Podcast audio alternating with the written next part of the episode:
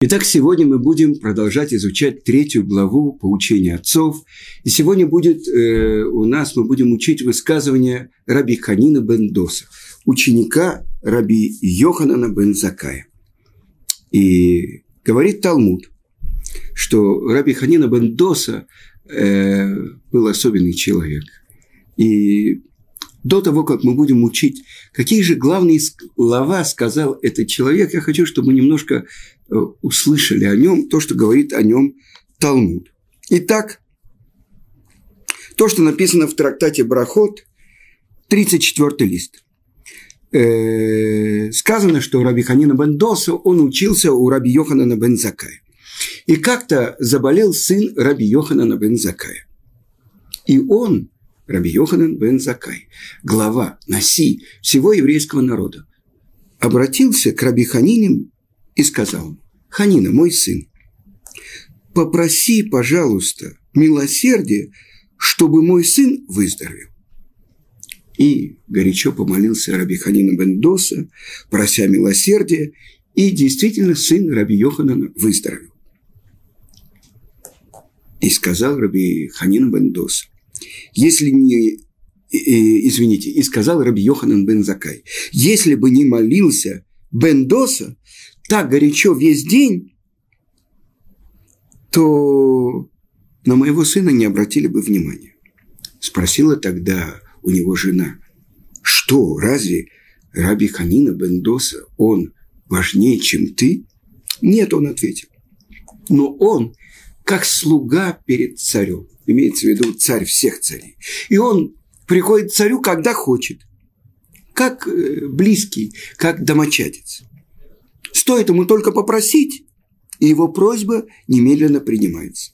А я похож министру на министра у царя. Я могу прийти только, когда меня царь устроит аудиенцию. И так э, тоже написано в Талмуде, что когда молился о больном Рабиханину Бендоса, он тут же знал, будет больной жить или умрет. И какой же был показатель? Если молитва легко шла, приним, как бы принималась, тогда он знал, что больной выздоровеет. А если очень трудно шло, были преткновения, были остановки, он знал, что не принимается его молитва. Но мне хочется рассказать особенный случай. То, что рассказывает Гемора, это трактат Брахот, 33 лист, про то, что в одном месте появился очень страшный зверь. Зверь.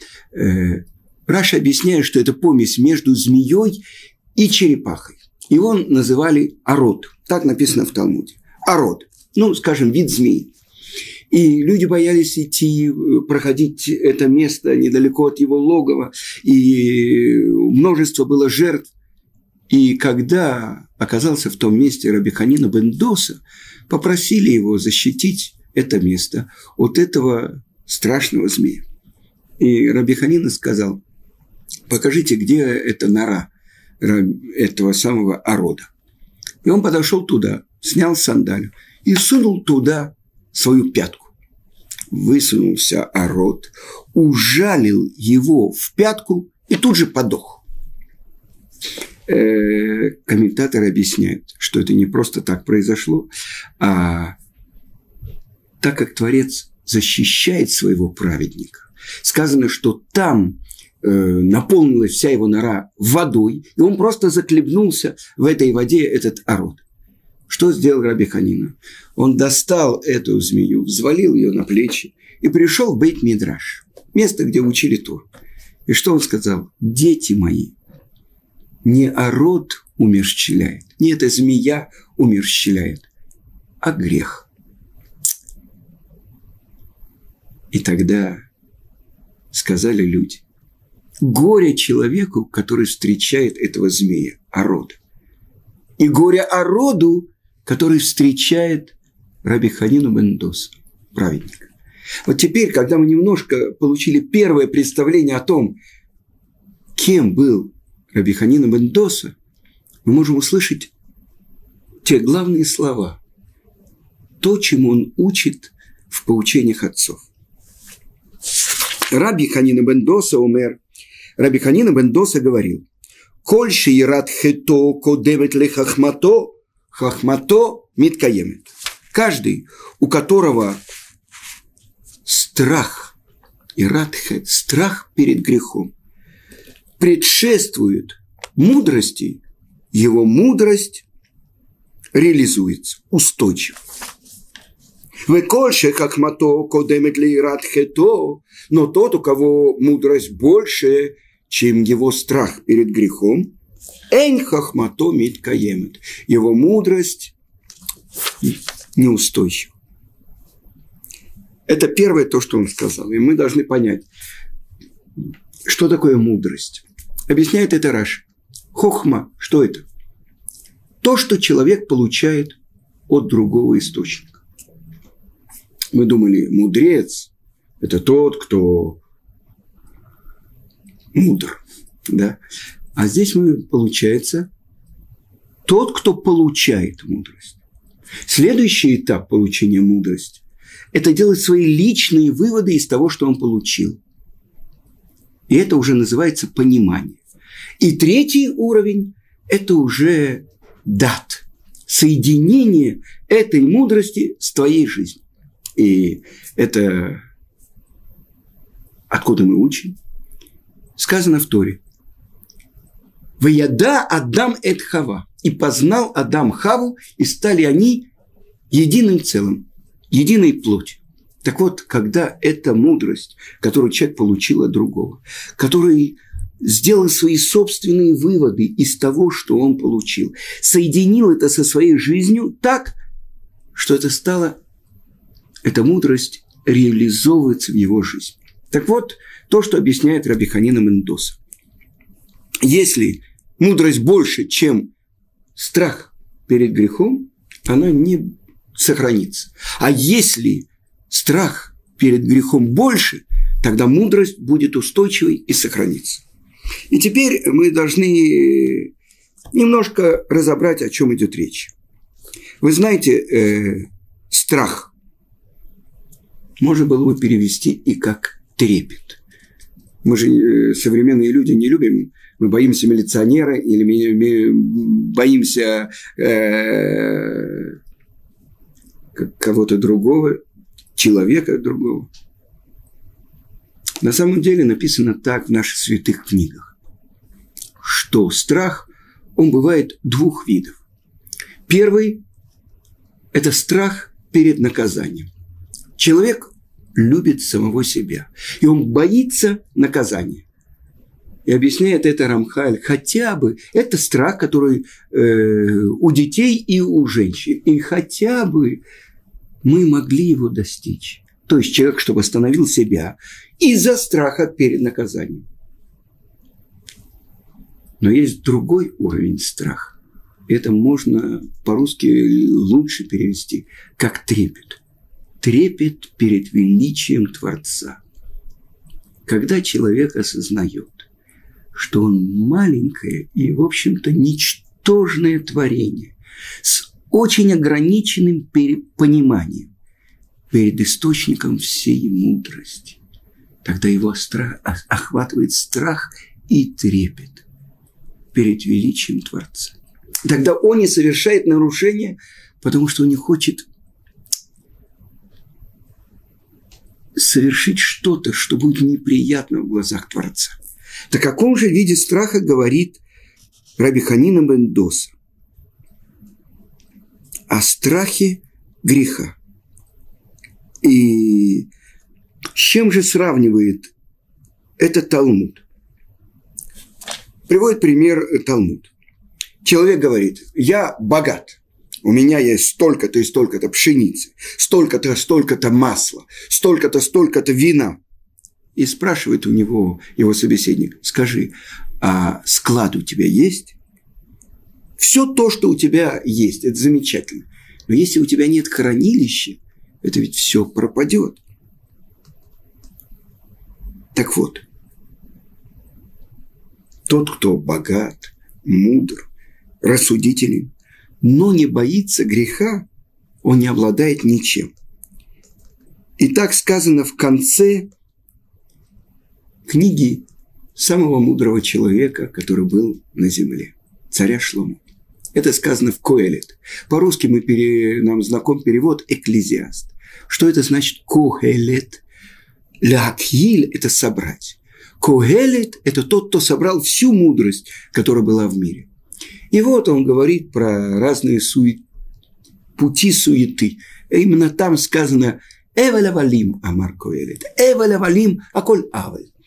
Суета, сует. Вернее, это переводится по-русски как суета. А Эвель, помните, был Каин и Авель. Эвель – это пар, который выходит из уст человека. Объясняет Мидраш семь раз в этой строчке Коэлит упоминается пар. Эвель – один раз, а Валим – как минимум два. Значит, уже три пара. Сказал Коэлит. Эвель Валим – два, а Коль – Авель. Итак, Эвель Авалим – три. Сказал Коэлит. Эвель Авалим, а Коль Авель. Шесть раз. Да? И тогда что получается? Объясняет э, комментарий эту строчку, что здесь говорится о паре. Но как? Мидраш объясняет. Представьте себе, на газ поставили одну кастрюлю, на нее поставили другую. И так семь кастрюль. Так вот, это пар, который выходит из последней кастрюли. То есть, это называется пар паров. То есть, суета-сует. Все, что сотворено, это суета-сует. А какой же вывод? Ради чего Творец сотворил все? И так завершает Коэлит царь Шломо свою книгу. Сов давар аколь нишма. В конце концов, вот что слушается. Это Элоким Тира, перед Творцом трепещи, у мицвота шмор, его заповеди соблюдай, Кизе кола адам, потому что в этом весь человек. Так что же это значит? Человек, который обладает мудростью и не обладает трепетом и страхом перед грехом?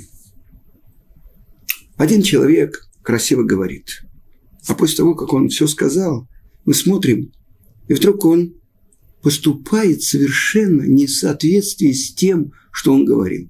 И это те люди, которые вышли из России, мы помним, когда на всех трибунах говорили э, написанные речи, правильные речи. Но хотя бы один человек в мире верил всему этому потоку лжи, который говорили эти люди. Никто не верил. Помните, на всех транспарантах, транспарантах было написано «коммунизм неизбежен». И люди боялись, ой, это же неизбежно. Вы понимаете, что это такое?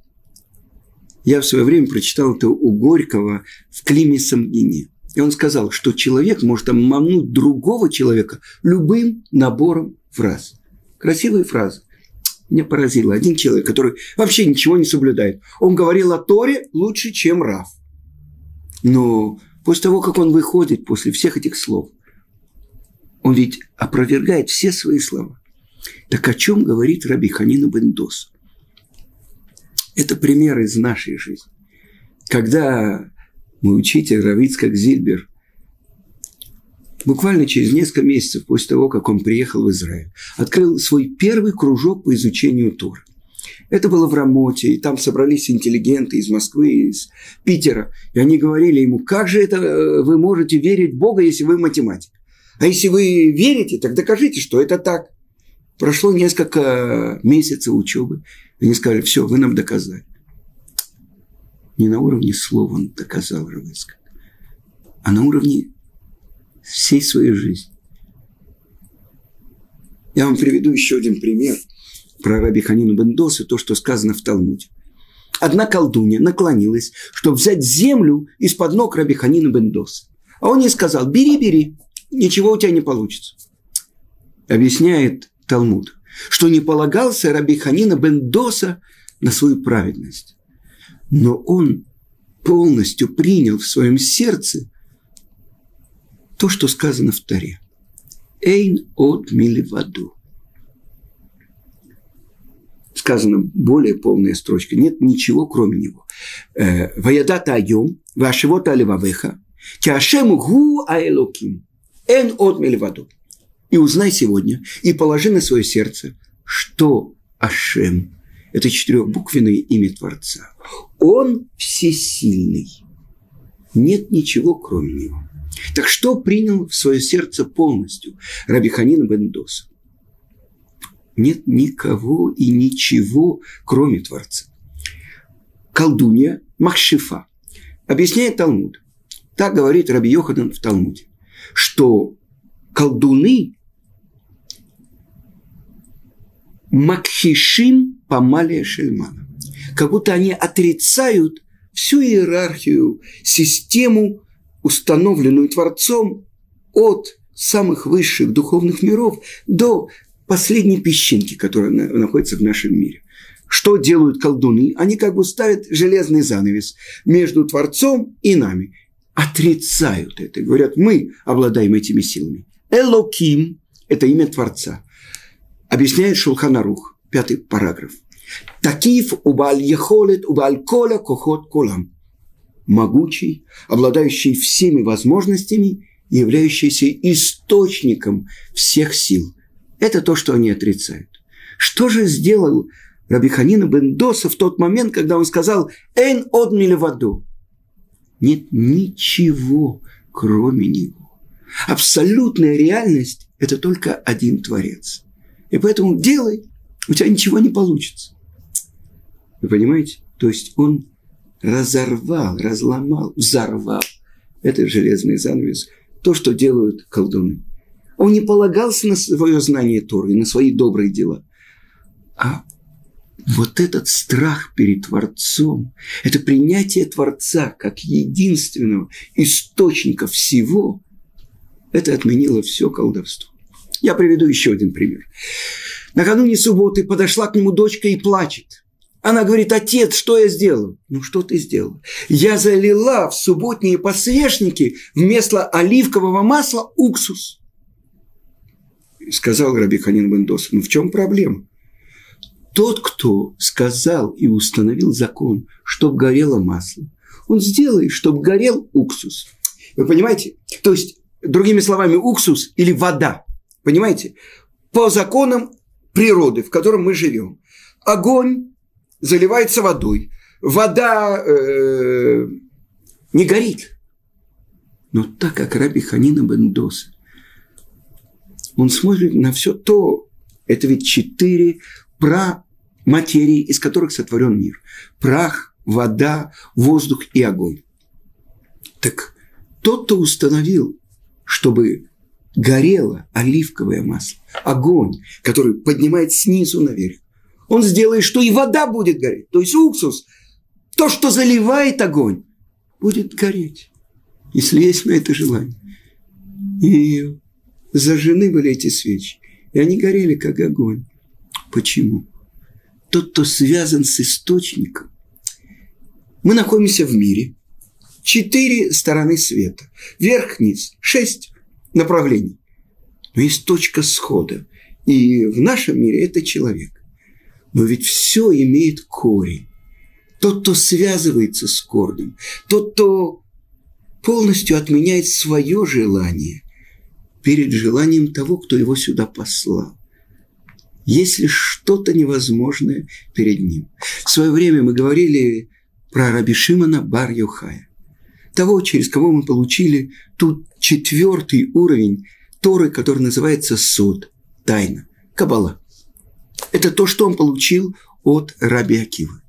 Так вот, когда такой человек, который полностью посвящает себя изучению Торы, он оказывается в какой-то пещере, написано взор, в пещере возле Лода. В пещере со своим сыном нет ни еды, ни питья, ничего. Как там можно жить? Если что-то невозможное перед Творцом. В ту же ночь в этой пещере пробился ключ, э, источник воды, и за одну ночь выросло дерево. рожковое дерево. Знаете, рожки – это чуть-чуть сладкие такие, сухие, знаете, как каштаны, тоже такие есть, э, если представить себе, как высушенный большой горох. Потому что там есть очень жесткие косточки, но едят вот эту сухую мякоть. Так вот это то, чем питался Раби Шимон бар его сын Раби Лезер в течение 13 лет.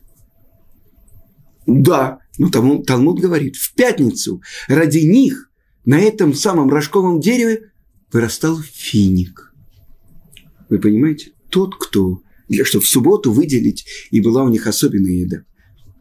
А, одежды, что же они делали с одеждами? В течение дня они закапывались в песок в этой пещере, учили Тору, к ним приходил пророк Ильяу, а когда они вставали на молитву, они одевали одежды, чтобы одежда не обветшала.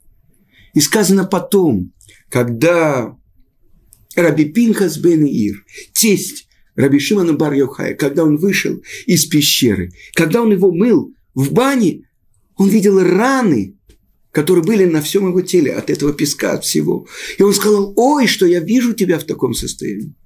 Ой, – ответил ему Раби Шимон, – если бы ты меня не видел в таком состоянии.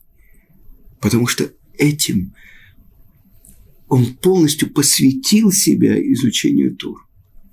Но мы возвращаемся к Раби Ханина Бендоса. Тот, кто в своей жизни реализует максимально то, чему он учит других. Так вот это то, что он говорит. Человек, который может называться мудрецом и большим э, специалистом, но если нет у него вот этого качества страха перед Творцом, на что это похоже? Человек, который приобрел, ему дали ключи внутренние, но он не получил внешние ключи, он не может пробиться, он не может пройти – или Талмуд приходит, приводит такой случай. Один человек сказал своему работнику, вот возьми э, все зерно и помести его на склад на второй этаж. И когда он все это поместил, он спросил его, а скажи, ты взял вот часть земли из этого же места, то, что хранит зерно от гниения? Он сказал, нет, я не знал, что надо так лучше бы ты вообще не поднимал это зерно на второй этаж, потому что оно обречено на гниение. Что это такое? Это мудрость, которая сохраняется только у тех, у кого вместе с мудростью растет страх и трепет перед Творцом. То есть тот, кто обладает большей мудростью, он больше обязанность получает перед Творцом. И это то, что объясняет, по-моему, Рэби. Он назначил двух своих учеников раввинами в каких-то местах. Они говорят, о, ты нам даешь такое... Я не власть вам даю, я вам даю рабство. Потому что так вы должны служить еврейскому народу. Так вы понимаете, самые большие еврейские мудрецы, неважно, что они делали, один делал иголки, другой делал древесный уголь, Главное – это мудрость Торы. Тара. На самом деле это слова Творца, которыми Он творил весь мир.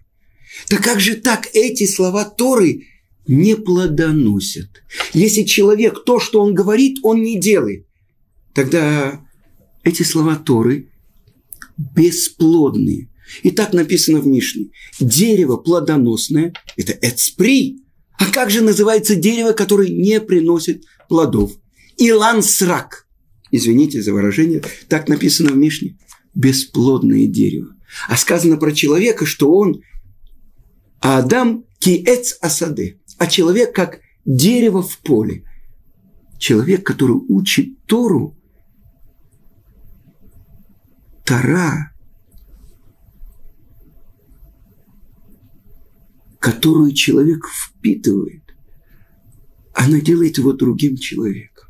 И тогда мы видим самые большие еврейские мудрецы, чем они заняты. Раби Мойше Файнштейн идет по домам, чтобы собирать деньги для какого-то юноши, которому нужно срочную операцию. Э, самые большие еврейские мудрецы оставляют Тору и занимается, Рамой Шапира собирал деньги, чтобы найти для одного Бальчува, чтобы ему пересадили искусственную почку. Кто? Другой не мог бы этим заниматься. Понимаете, чем больше человек обладает знанием Торы, тем больше он плодоносит, тем больше он ее реализует в мире. А если бы это было не так? А, это мудрец.